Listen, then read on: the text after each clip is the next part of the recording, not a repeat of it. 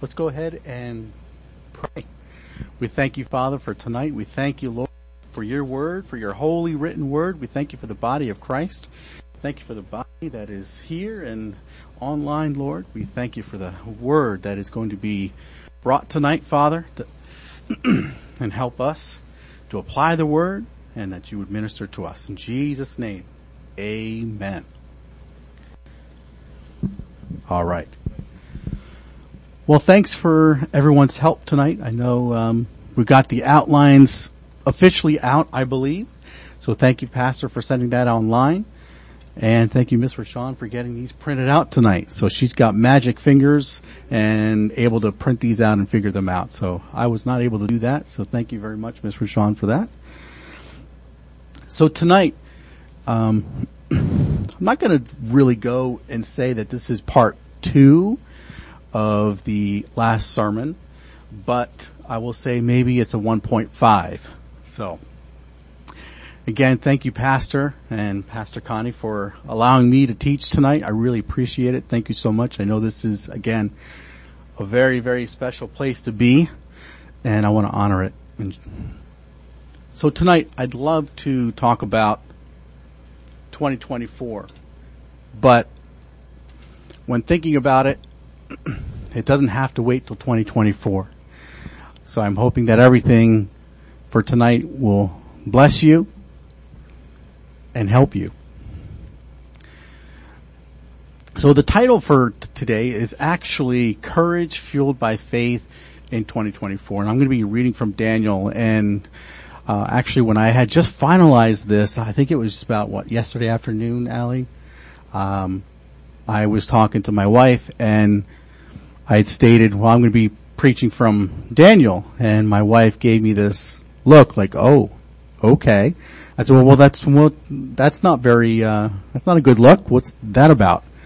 Well, you know, that's my dad's favorite book, right? I said, um, uh, maybe, maybe I heard that, but thank you for confirming.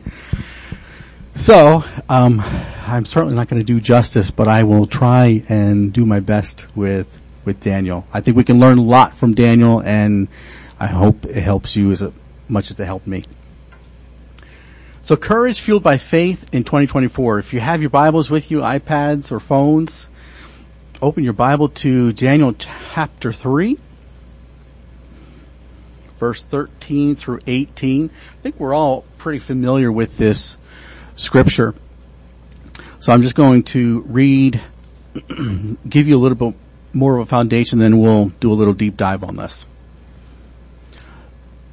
So verse 13, then Nebuchadnezzar in range, in rage and fury gave the command to bring Shadrach, Meshach, and Abednego. So they brought these men before the king.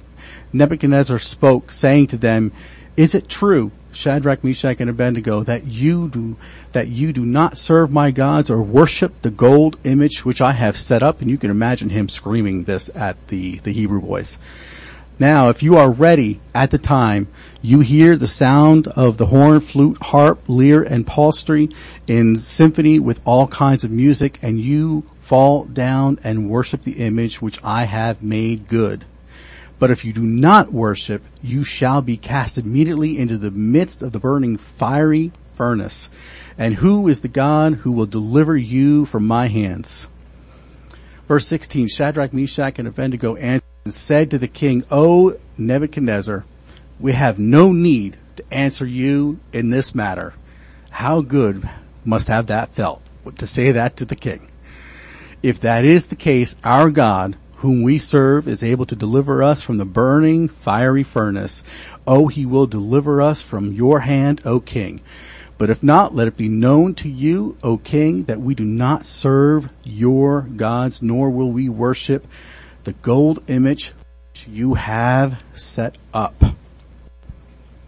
So I've got an outline for tonight and I've got a little, uh, a few spaces for you to fill out.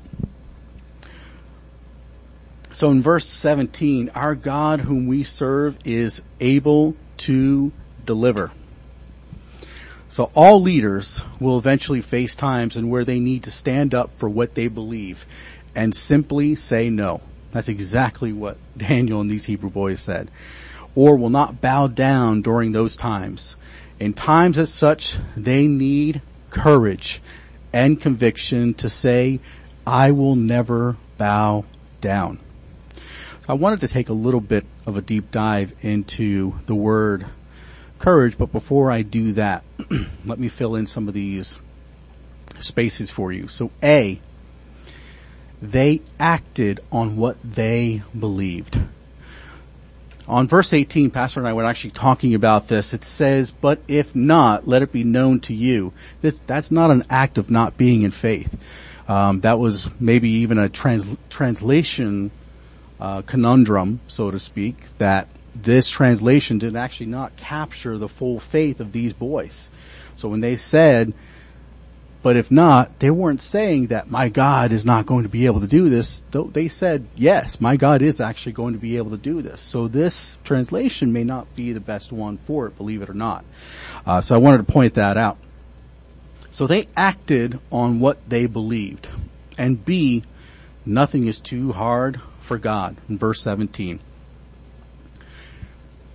And C, believed in the love of God. So when you have faith for God do things in your life, there's a love for God there. And they also, D, believed in the sovereignty of God. And then verse 18, we will not bow no matter how many chances you give us. So when these Hebrew boys were speaking to Nebuchadnezzar, they would say, okay, come on, you know, bring it.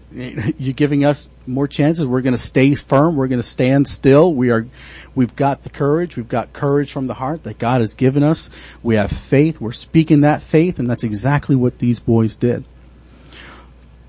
So let's deep dive into the word courage. I looked it up from the Hebrew and the pronunciation of the Hebrew is ometz, which is courage from the heart, or in other words, ometz lev. Um, and so this courage, this is when times in life when we need to step outside of our comfort zone. This is unfamiliar situation. Courage help us to give us strength to, go into unfamiliar places and courage helps us with that. In the Hebrew, they also added the word ometz lev, which can be translated courage from the heart, which in other words means, you know, with the Jewish traditions, they're very much heartfelt people, just as we all are, but they added that lev part to it because this is faith talking from the heart. This is courage that God has given them that a lot of people back then did not have when they served and bowed to the king and the, and the different gods, they didn't have that courage to stand up like Daniel and the other boys did.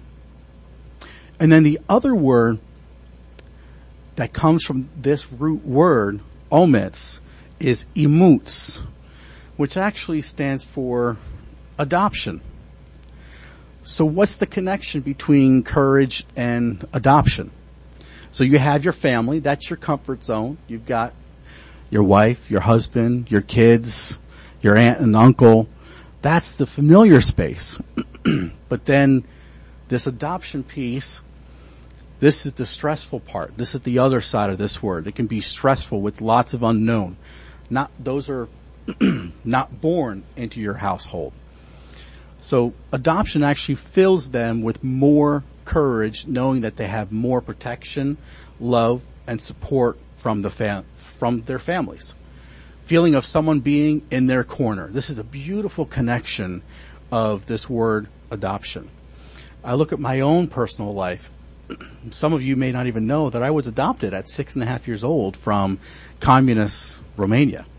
So my parents, Henry and Joan, they went and took the plunge to go to Romania and they had the plan. They want one boy, they want one girl. I don't think age mattered but they knew that what they wanted and they found courage to go. They went in prayer, both of them together and said, this is what we need to do. This is what we want to do. This is what we're called to do.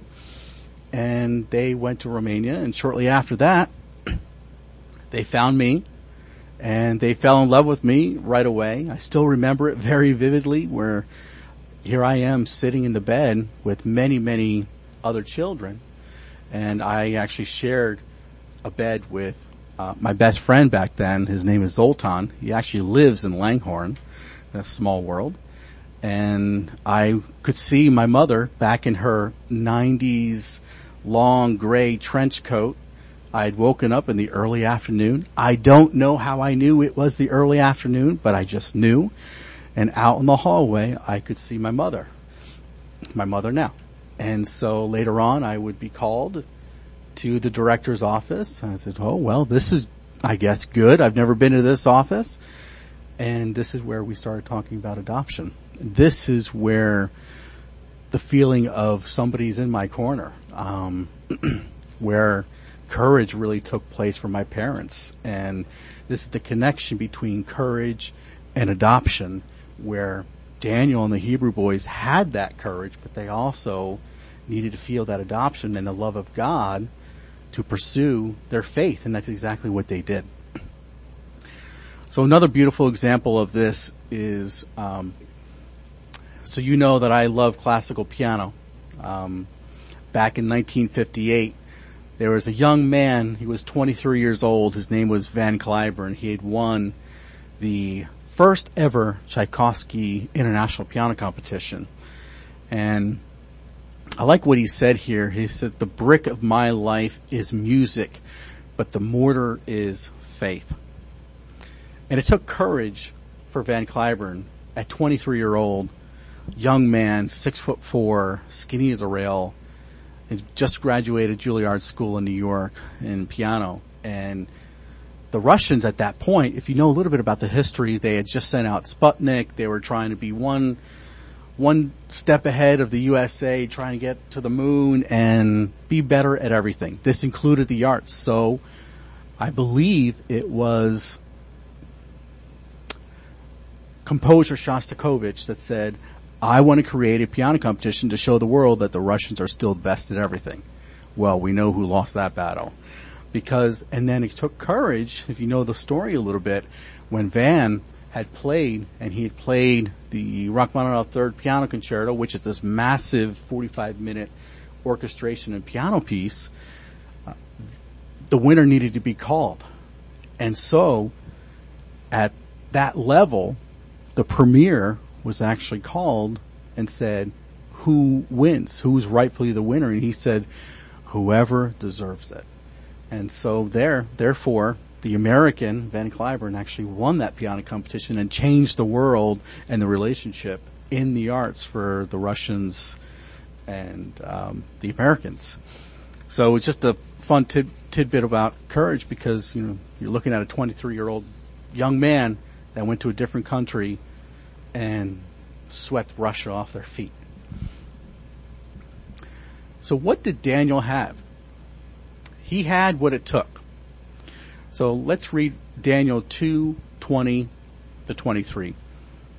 So Daniel answered and said, Blessed be the name of God forever and ever, for wisdom and might are his and he changes the times and the seasons. He removes kings and raises up kings. He gives wisdom to the wise and acknowledge to those who have understanding. He reveals deep and secret things. He knows what is in the darkness and light dwells with him. Verse 23 is what I want to focus on too. I thank you and praise you, O God of my fathers. You have given me wisdom and might and have now have made known to me what we asked of you, for you have made known to us the king's demand. So Daniel praised and worshiped throughout that. Making known what he has done is praise and worship, and we'll talk a little bit about that a little later on. So I want to read from Psalm 105, uh, verses 1 through 3. Oh, give thanks to the Lord. Call upon his name. Make known his deeds among the people. That part of the praise. This is making known what he's done and sing to him, sing psalms to him, talk of all his wondrous works. In verse 3, glory in his holy name. Let the hearts of those rejoice who seek the Lord. So let those who seek the Lord rejoice or be happy. In rejoicing, power flows.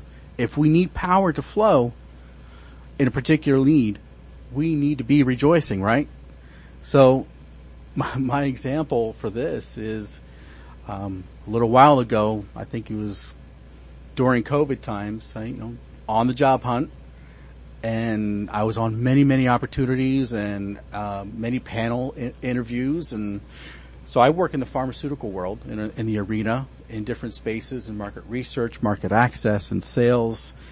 And I had interviewed with a company called Bristol Myers Squibb, and I thought I nailed the interview. I went through, I believe it was three rounds, right, Allie? I think it was three rounds.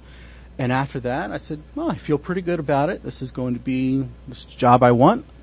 And so I came out in faith and I said, hey, guys, let's, let's rejoice. I didn't know what was, the outcome was going to be, but I acted in faith. I said, let's rejoice. We, I think we played, played some Rhema songs and we danced a little bit, you know, with the kids and the kids were like, what are you doing right now? I said, well, we're rejoicing for what we don't have right now, and that's, that's a job. And so, next day they called me and said that I didn't get it. But I still rejoiced. I said, man, that was a tough hit. But I still, still rejoiced. So let's look at Daniel 6 verse 10. Now when Daniel knew that the writing was signed, he went home and in his upper room with his windows open towards Jerusalem, he knelt down on his knees three times that day and prayed and gave thanks before his God, as was his custom since early days. I really like that last part. As was his custom in his early days, which means he created a habit of this. He, as a young boy, and he was young already. I think he was about 17 years old when this all happened. He already created a lifestyle of worship. And in Daniel chapter 9 verse 4, and I prayed to the Lord my God and made confession and said, O Lord, this is again praise, O Lord, great and awesome God, who keeps his covenant and mercy with those who love him and with those who keep his commandments. So to walk in genuine worship will change your life. That's a statement by pastor. And his praise shall continually be in our mouths. I'm not sure if I have this noted to you, Mr. Dower, but um, I wanted to pull Psalm 34:1. I will bless the Lord at all times; His praise shall continually be in my mouth. And another similar verse to that is Hebrews 13 verses, uh, verse 15. Therefore by him let us continually offer the sacrifice of praise to God. That is the fruit of our what? Lips. Giving thanks to his name. So it's not just sitting quiet idly by, but it's actually moving our mouth and praising God and worshiping God with our mouths. So what is the prerequisite for promotion. So we're looking at Daniel and through his faith, we can see that he was promoted. Nebuchadnezzar gave him things um, because of what he was able to do with his interpretations and his gifts. So I want to read from Daniel chapter 2 verses 46 through 49. Then King Nebuchadnezzar fell on his face, prostrate before Daniel. Now the tables have turned, haven't they? Before Daniel was saying, I have faith, and essentially um, proving to Nebuchadnezzar that I'm not, I'm not going to be standing before your God. So now you can only imagine how Nebuchadnezzar is, is, is looking now. He's standing prostrate before Daniel and commanded that they should present an offering and incense to him. The king answered Daniel and said, truly your God is the God of gods, the Lord of kings, and a revealer of secrets, since you could reveal this secret. Then the king promoted Daniel and gave him many great gifts. And he made him ruler over the whole province of Babylon and chief administrator over all the wise uh, of the wise men of Babylon. But it didn't stop there. The king also blessed his friends. Also Daniel petitioned the king and he set Shadrach, Meshach, and Abednego over the affairs of the province of Babylon. But Daniel still was sat with the king. So Daniel lived a disciplined life to, of character. So what are some of the things that he, what does that character look like? What does he experience? One of the things that mentioned is his diet.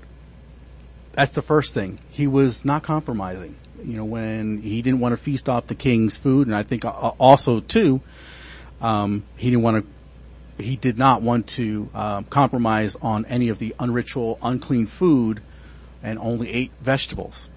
So when you look at this, being healthy is one of the first things that potentially could diminish from your life when in a crisis. So you're looking at this crisis situation.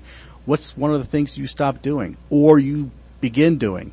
When you're in a crisis, some of you go right to ice cream. When you're in a crisis, maybe some of you will just stop eating altogether. Well, this is not, no compromising. He knew that this was ritually unclean and he wanted to keep himself um, non-compromising, and he wanted no part from anything from the king as well. And B, his motives. He wanted to glorify God instead. He didn't take the credit for interpreting the dreams, but he glorified God in everything that he did. And C, he spoke the truth. He spoke the truth to the authorities regardless. So this is something that we've you know, we've experienced in the past. You know, the, our senators, our representatives, they, they go before us and they represent us and some of the things that we've wanted in the past, they, they will be our representative. And so they will speak on behalf of us and they spoke some of the truth regardless of how hard it is to hear sometimes. And D, Daniel lived a disciplined life. As we know, he prayed toward Jerusalem three times a day. He may have even prayed more than that, but I believe uh, we know that it is definitely three times a day. But he continued praying daily, even though it might co- cost his life. Um, he knew that if he was going to essentially not oblige to the king's orders, he was going he was going to go to the fiery furnace. Daniel had honor. He had integrity. He lived a life that glorified God. He had no interests. He had no bribes, no payoffs like you see your typical um, folks in politics sometimes that would that would benefit him. He lived very honorably and full of integrity. And lastly, he stood committed committed on various fronts. He was convicted um, through prayer, through friends, through beliefs. But because of that, through his conviction and his faith, he was rewarded and quickly rose through the ranks. But through that, through the promotion that he was given, Daniel was preparing for the job. He was diligently seeking God on every ground, on every level, through his diet, through his um, convictions, his disciplined life, um, and seeking and praying God. And God rewarded him and his friends very handsomely. so preparation time is never lost time. God can only use you as far as you are prepared to go. That's a statement by Brother Kenneth Hagin. And there are many who do not know the difference between following your mind and following your spirit. And they're quite confused. They need more preparation. So if you're feeling that you are a little confused in the next step that you're going, prepare a little bit more. Maybe you need to pray about that more. Listen to your spirit. Follow your spirit and exactly what they're telling you to do. But never diminish and devalue that preparation time. My goodness. Um, I could even think about some of the preparation time that I did when I was a kid. Um, not comparing myself to Daniel at all, but I started as a kid, maybe around 13 years old, playing piano. Never knew that it would lead me to where I am now on the worship team. So playing piano as a kid, I could not wait until baseball and soccer came around because I loathed it. I loathed playing the piano at first and then later on something just snapped or, you know, um, ticked for me and I started to love it. I practiced for hours and hours and hours, even to the point in high school, now looking at colleges and universities to go to, I would get up, I think it was about 4.30, 5 a.m before school started. I had to be there around 7.30. And so that gave me an opportunity to practice for a couple hours and because my place that I had piano lessons was only down the road from the high school. So then I didn't know I was preparing for what would be today. and so I treated that very, very seriously and, and went on, um, to where I am. So we can't give bottom of the class attitude and expect God's top of the class rewards. You need to train yourself and don't treat this lightly. When you're being promoted and you're studying and you're looking for that next promotion, whether it be at work, whether it be even at church, whether it be um, anywhere else in your part of your life, treat it honorably, as Daniel did. Treat it honestly. Be disciplined with it. Be full of integrity. If you have Holy Spirit conviction to move, maybe potentially to a different job, listen to that. If you don't, then that's okay too. You can stay where you are.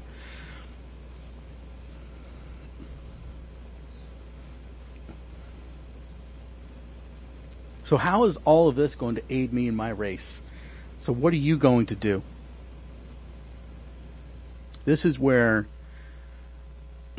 this is where it gets really good.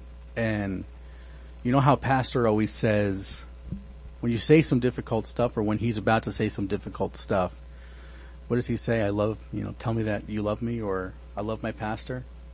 I'm not your pastor, but for those of you that are here, you can say, Nicolae, I don't know, do you love me or no?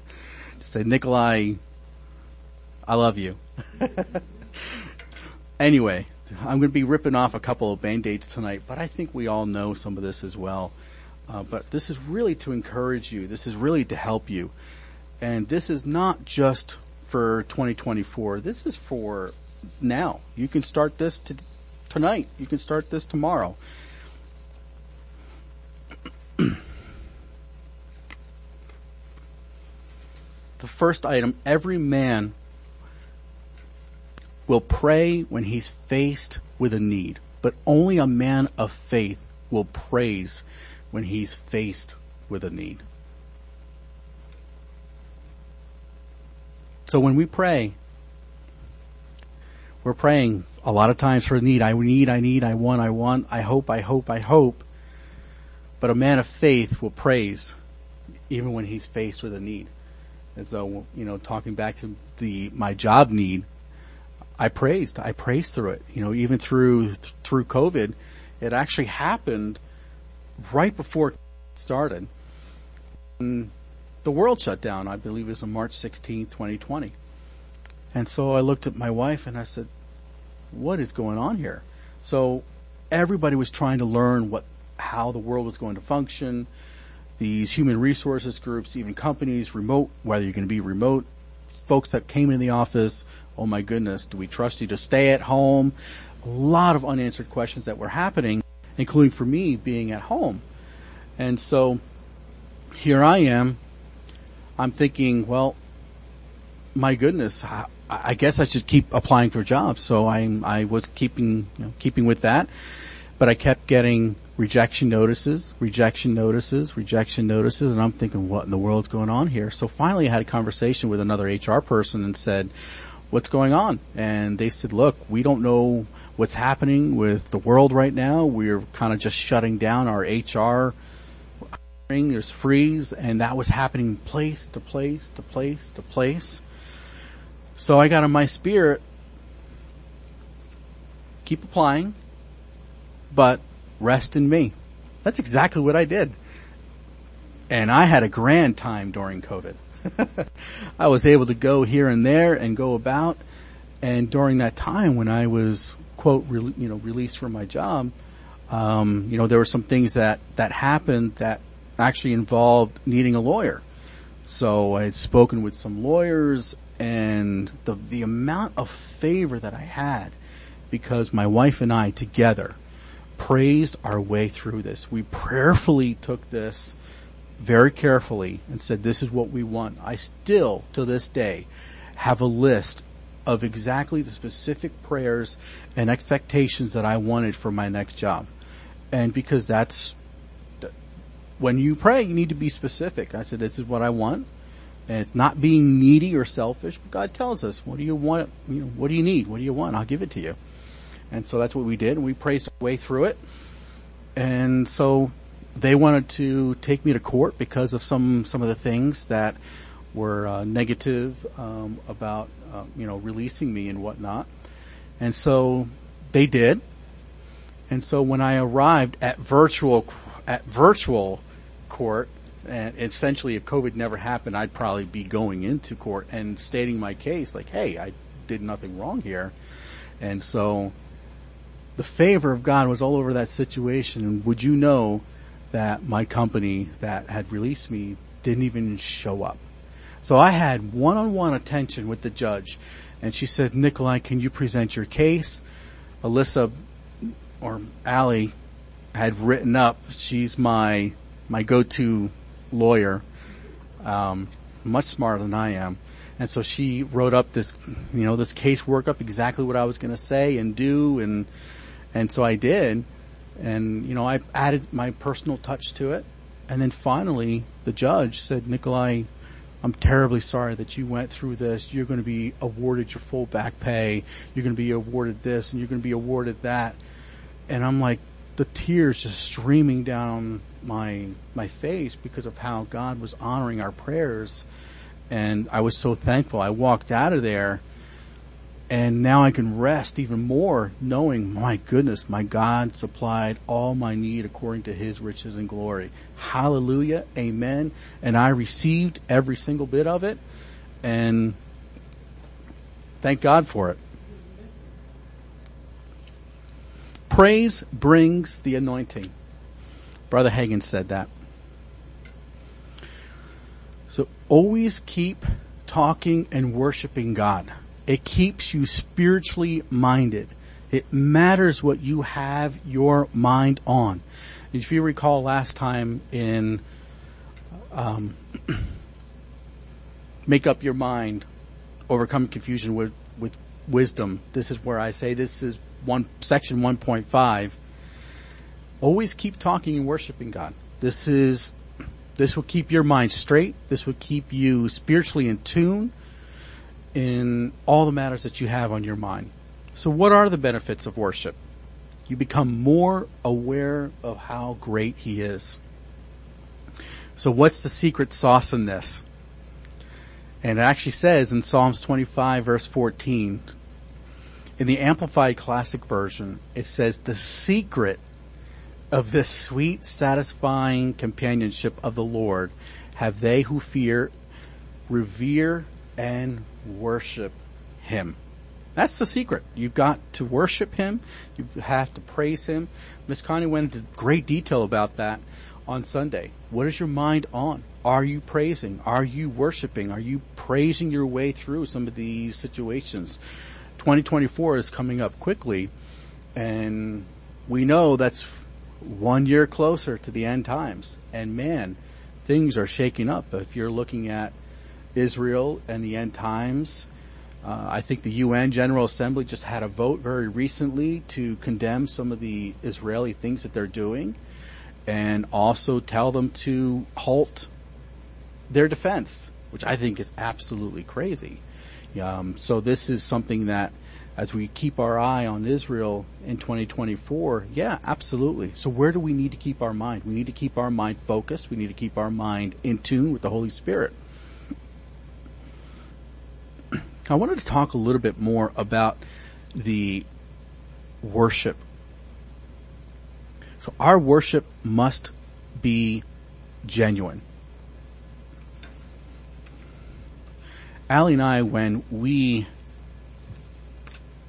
pick these songs for worship, so for those of you that are listening online, my wife, Allie or Alyssa, she doesn't like it when I call her Alyssa, so I'll call her Allie. Um, there's a big, it's a big undertaking to select songs. And every week we're thinking about it, we're talking about it, we're praying about it. And there are some weeks where I've got it. There are some weeks where I look at Allie and what do you got? What's, I don't have anything. And then she, she's got it and she pulled it out of her hat. And so I wanted to revert back a little bit. Um, I think it was a sermon that Pastor had on genuine worship. Do you remember the series that he did on worship? I think it was back in 2021. And actually he used Daniel as an example. And he was talking about our worship must be genuine. And he talked about also music and emotions. And he, I find this chuckling because our pastor does not dance. Um, he does not do that at all. He raises his hands in worship. Absolutely he does. When he stands here or back there, that part of the ceiling is the most pointed ceiling that I've ever seen. But he talks about um, Keith Green and about how he doesn't move for worship.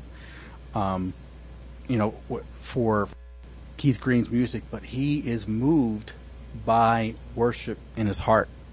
For me, I'm a little different. Um, I'm absolutely moved by music, whether it be classical or certainly worship music. I absolutely love worship music, but secondly, I love classical music. I could probably, you know, some days I may even listen to more classical music than worship music, and that's okay too. But I'm not moved with emotion as I am with worship. And so with classical music, there's such intricacies with, with, it. There's emotions. I love listening to, you know, piano concertos, um, and, and, and, and, and, and other song selections. And I'm wired differently that way.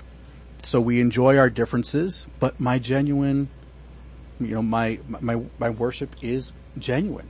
And, and I see you all worship too, and I see it, I see it, you know, in you as well. Um, but our, Uh, you know, pastor mentioned too about how all of our kids, when they come out of the womb, they are moved by music. Even today with Etta, you know, she is always jiggling around and dancing around with music. And that comes, as soon as worship music comes on, it almost seems like there's a reverency. It's like she knows already. There's a difference if we put on a show on TV that's got a real nice kicking beat to it she'll dance a little bit, but as soon as we put worship music, it's a little different. There's a reverence to it. There's an honor to it. And my goodness, she's only a year and a half years old. And so when I look at that, I'm like, wow, what does she see? What does she know even in that little brain of hers? so the word of God tells us to raise our hands, to shout. It might be uncomfortable. It certainly was for me. I was, you know, a, a Baptist boy back in the day. I'm Pentecostal now. I think, what do they call us? Uh, Bapticostals? Um, yeah, I, I, think that's right. but some, th- some things you just need to get comfortable with. And, you know, yes, although I'm playing on the piano, yeah, I'm worshiping up there as well. I, I'm right there with you. I'm, I'm, you know, and Allie has a big undertaking of not um, not forcing you into worship, but allowing the atmosphere of worship to be created. And that's exactly what Allie does. And she does it really, really well. so as a Baptist boy, I never raised my hands, but you know, my experience here years ago, I think it was about 17, maybe a little bit longer, uh, when Allie and I were dating, she said, "Hello, you know, hey, come to my church. My my dad is the pastor." And I said, "What am I getting myself into?" So I said, "Sure, I'll come. Of course." So I came, and my goodness, it was loud up in here. I said, and I always heard about the Pentecostals, but I never experienced it. And so I was like, "Oh, okay. Hey, if if that's worship to you, if you sh- you know hooting and hollering, raise hands, you're shouting. Sure, it was uncomfortable for me, but I enjoyed watching in the sense of yeah, these guys are in true worship. That that's that's worship. That's genuine worship. All right, let's go on. real faith is not hindered by time. It starts now. Like I said earlier, we don't have to wait until, to, you know, 2024, you know, ringing in the new year. We can start now. We can start tonight, tomorrow. And very thankful that Pastor has, I think for a long time now, has um, instituted a read chapter a day. If you want to read more than that, absolutely go for it. Read more than that. Get that word in you.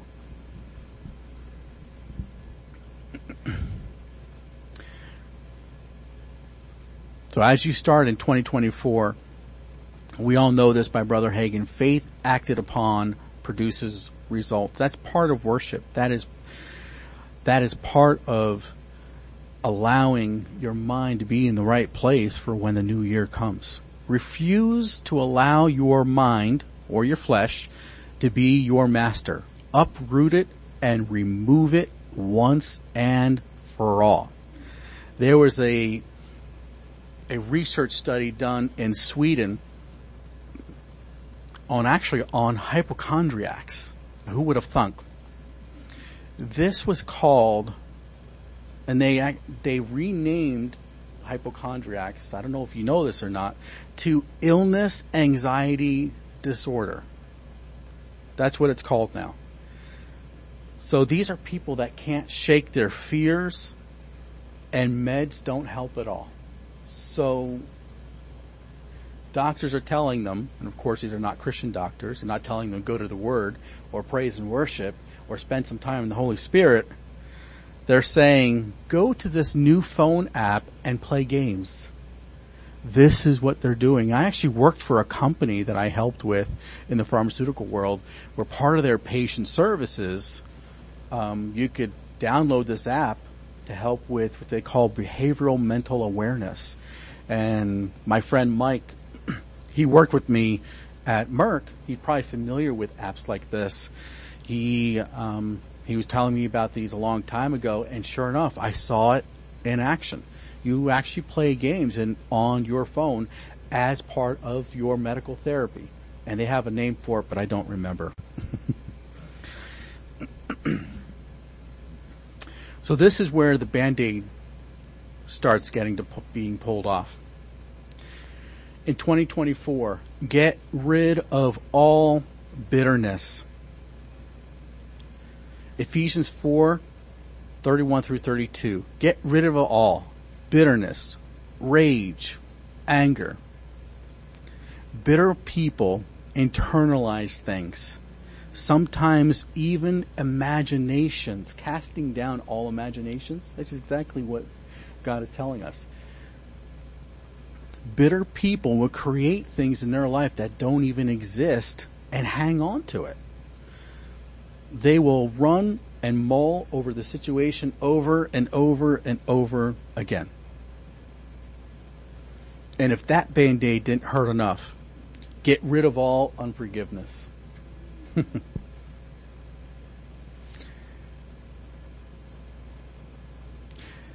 Unforgiveness in the Greek, apomai is the word. No matter what, the offense, we need to let it go. That's actually what the Greek tells us. And I'll read that again. No matter what the offense is, we need to let it go. But as soon as you do this, the enemy will try and bring people from your past or put situations in your life to make you bitter or harbor unforgiveness, I know as soon as you try and walk in peace, doesn't something just snap almost immediately? Allie and I, we went to William Penn Inn a couple weeks ago, had a lovely dinner, and very peaceful, no kids, which was great and very much needed. And so we were driving home, we were just peaceful, and all of a sudden this guy comes out of nowhere and cuts me off. And I'm thinking, oh boy. But what, so I stayed calm, but what's, what's even better, I may have flashed my lights at him. Okay. But because of that, he, he actually got enraged and told me I was number one. And I think, wait a second you were the one that cut me off. I'm going to stay. I'm going to stand. I'm going to be at my peace and I'm, I'm going to be immovable. And my goodness, don't allow the enemy to pull things when as soon as you start forgiving those around you, don't allow the enemy to pull situations or other things in the past that you may remember or anything like that. cloud it out, get it, get, get it gone. Rick Renner says, walking in forgiveness is part of your lifestyle as a mature believer. If you want to be a mature believer, walk in maturity. Be a mature believer in 2024. Be a mature believer tonight, starting tomorrow.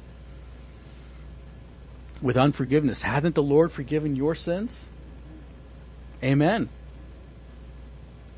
But it doesn't mean you need to rekindle those relationships, but remove that strife from your life. You'll feel better. And we're not supposed to be carrying that burden on our shoulders. For sure.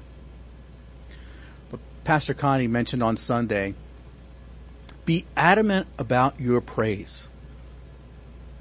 Learn to praise more. Be a living testimony. You're not a victim, you're a victor, right?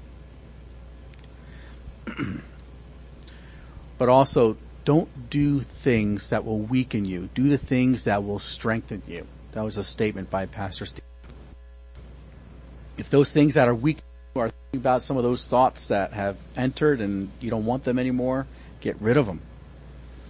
Strengthen yourself in the Lord. Praise. Worship God.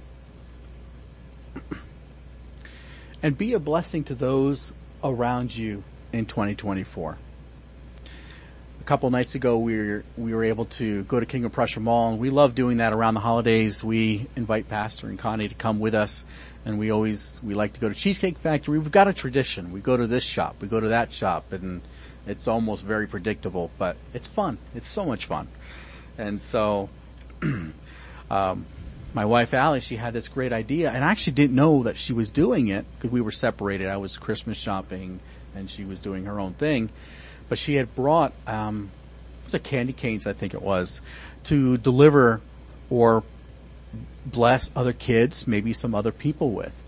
And I thought, wow, what a great idea. So I was watching these kids and of course they're nervous as all get out trying to go up to strangers. And of course we teach our kids stranger danger. You don't really go up to them, but now we're telling them go give them candy. So I could see where they're confused. Um, so they're once the first one happened and they saw that smile on that kid's face, it almost was addicting. And I could see that in Chendo. Chendo was a little more um, shy. Lumi was the brave one. She, as soon as she found somebody, she would go right up to that person, be a blessing. It, whether it was a kid or one place we went to, it was a grown up. And this is a grown up just kind of sitting there, very, you know, quiet, quiet, you know, no, not cheerfully, and, but as soon as Lumi went up to that person, that person's face just glowed up and, you know, was, was a blessing. So find a way to bless others this year and God tells us to bless those around us, right? And He'll provide for us to be able to do that. Amen?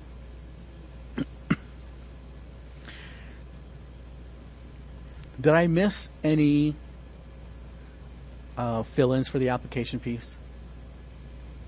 All right. I hope this helps you. I hope, you know, going into 2024 that this example of genuine worship for, for Daniel, um, is probably, I think, one of the best examples for genuine worship. Going against the grain. You know, like I said, 2024 might be a rocky one. We know it's political season coming up. We know it's going to get kind of rocky. We know that we're getting closer and closer to the end, but you know what? Stand firm. Still praise. Still, still worship. Apply that to your life. Remember that you are a victor in all this. If you don't know what's going to be happening, you know, coming in 2024, don't try and figure it out. Walk in peace. Walk in that love. Walk and be a blessing to those around you. Um, I remember a time when Etta was born, and praise and worship was a real, um, I would say, example for those that, that, were around us. They didn't know what praise and worship was. So when Etta was, I guess, trying to be born, um, she, you know, Allie was experiencing about a week, week, you know, week's worth of labor.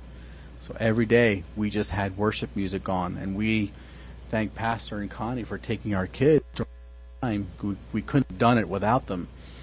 And during that time, uh, we may have watched maybe a couple movies and, and whatnot, but worship music was always consistently on. That atmosphere of worship was always in our home. We didn't forget that. We prayed. I prayed over her. She prayed over me. We prayed together throughout this when, and we prayed through a lot of her big, what do you call them, contractions. And a lot of times she'd start praying and then she starts screaming and I'm thinking, oh, maybe she was hit by the Holy Spirit. Nope, she wasn't. She was hit by pain. And so we'd go, we'd go through it, but all to say is that we had a chance to show an example of praise and worship to, um, I would say they were most likely atheists. I know definitely one of three was. And, you know, during our, you know, during that time when they finally came over our home, there were some complications. And so Etta was born at our home. Uh, I think it was around 4 a.m. And it was, it was a bit challenging. She got stuck a little bit and then came out. So this is new information to a lot of the church family, but I, I'm getting somewhere here. So hang tight. So when, when Etta was born, she wasn't born alive. Um, and Alyssa didn't know that. And so I tried to almost shield her away from that, but I knew exactly the moment when I needed to act on my faith. I started praying in the spirit and I didn't do it quietly. I did it forcefully. I did it loudly. Um, not that I wanted God to hear. God can hear me when I whisper too, but it was an act of faith. I was speaking life into that child and then Allie looked at me like, well, well, why are you doing that? And I said, well, come join me. And she started too. And then she, in the spirit, knew what was going on. Something's not right, but I'm going to continue praying in the spirit. And that's exactly what we did. But boy, oh boy, did we scare those people that were del- delivering that child. They looked at us like, oh my goodness, what are these people doing? They've had this music on for for so long. We've had comments about, are they in a cult? What is this song? My goodness, this is so strange. What did we get ourselves into? What kind of house is this? But it was a very blessed house and we were showing them our, our worship and our praise. But I will tell you, that's when the miracle happened when Etta was born. When, when, um, even though she wasn't alive for about four or five minutes, um, we were we were praying through, and we were praying, and that's when she finally took her first breath. And the other people just kind of, and I I didn't tell Allie this, but Aaron, her name was Aaron.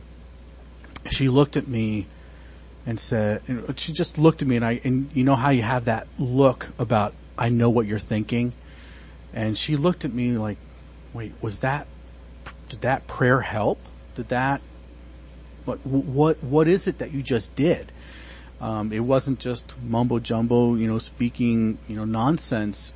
I think she actually, even till today, I still believe that she thought that there was something godly about it, even though, because there's reverence when God is still in the room. My goodness, even even demons shudder. They even know.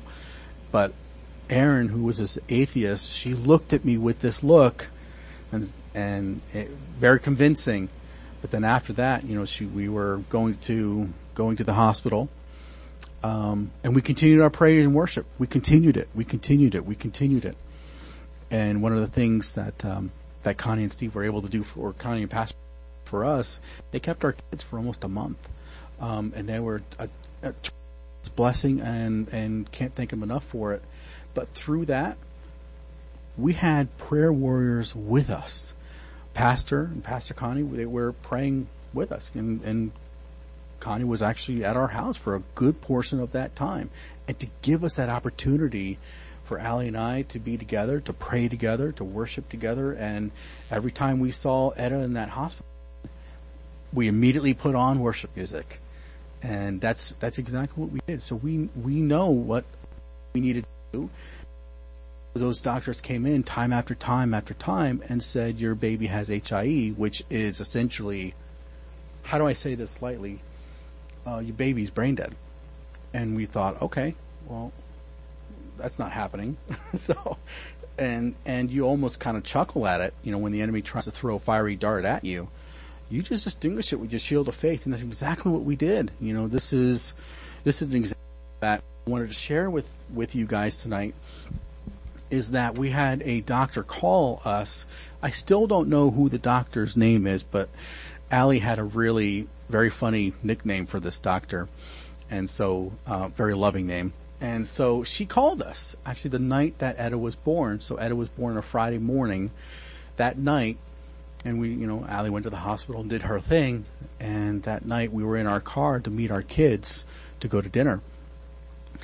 And the doctor calls us and says, you know, uh, uh, you know, Mr. Bacon wanted to make sure that you knew the gravity of gravity of your situation with your daughter. I said, okay, well, well, what's going on? I said, well, she has what we call severe HIE, which is essentially there's no hope. Um, we'll see what's going on. We'll monitor her and a lot of this, you know, um, we didn't share with the church family at that time because we didn't knew we didn't know how much information we should share. Um, so we got this, and you know.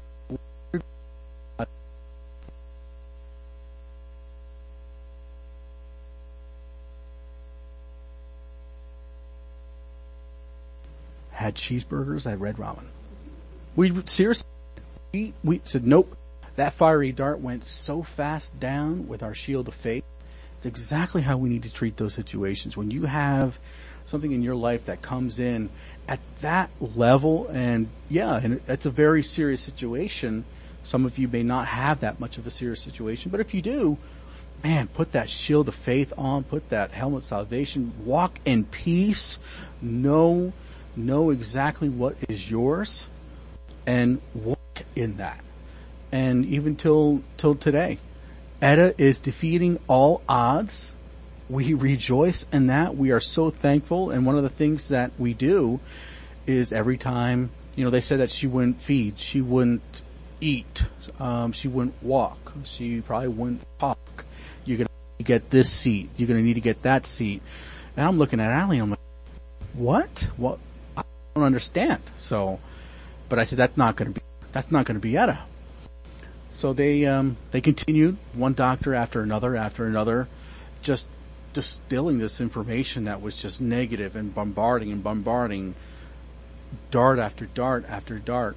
And we'd come home, and Miss Connie would be there, and we'd we'd say we would tell her what happened, and she laughed too. She's like, "No, that's not going to happen." And thank goodness we had Pastor and Connie to pray with us I mean, if it wasn't for them, I don't know where I would be, um, because that situation was really rough. And but we knew that because of the leadership that we had here at church and the teaching that we have here at this church, that's what helped.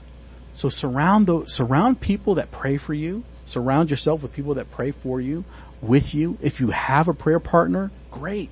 If you don't have a prayer partner in 2024, get a good one get a good one that knows the word. Get a good one that is going to hear you out. That's going to be there in the tough and and you know the good times too.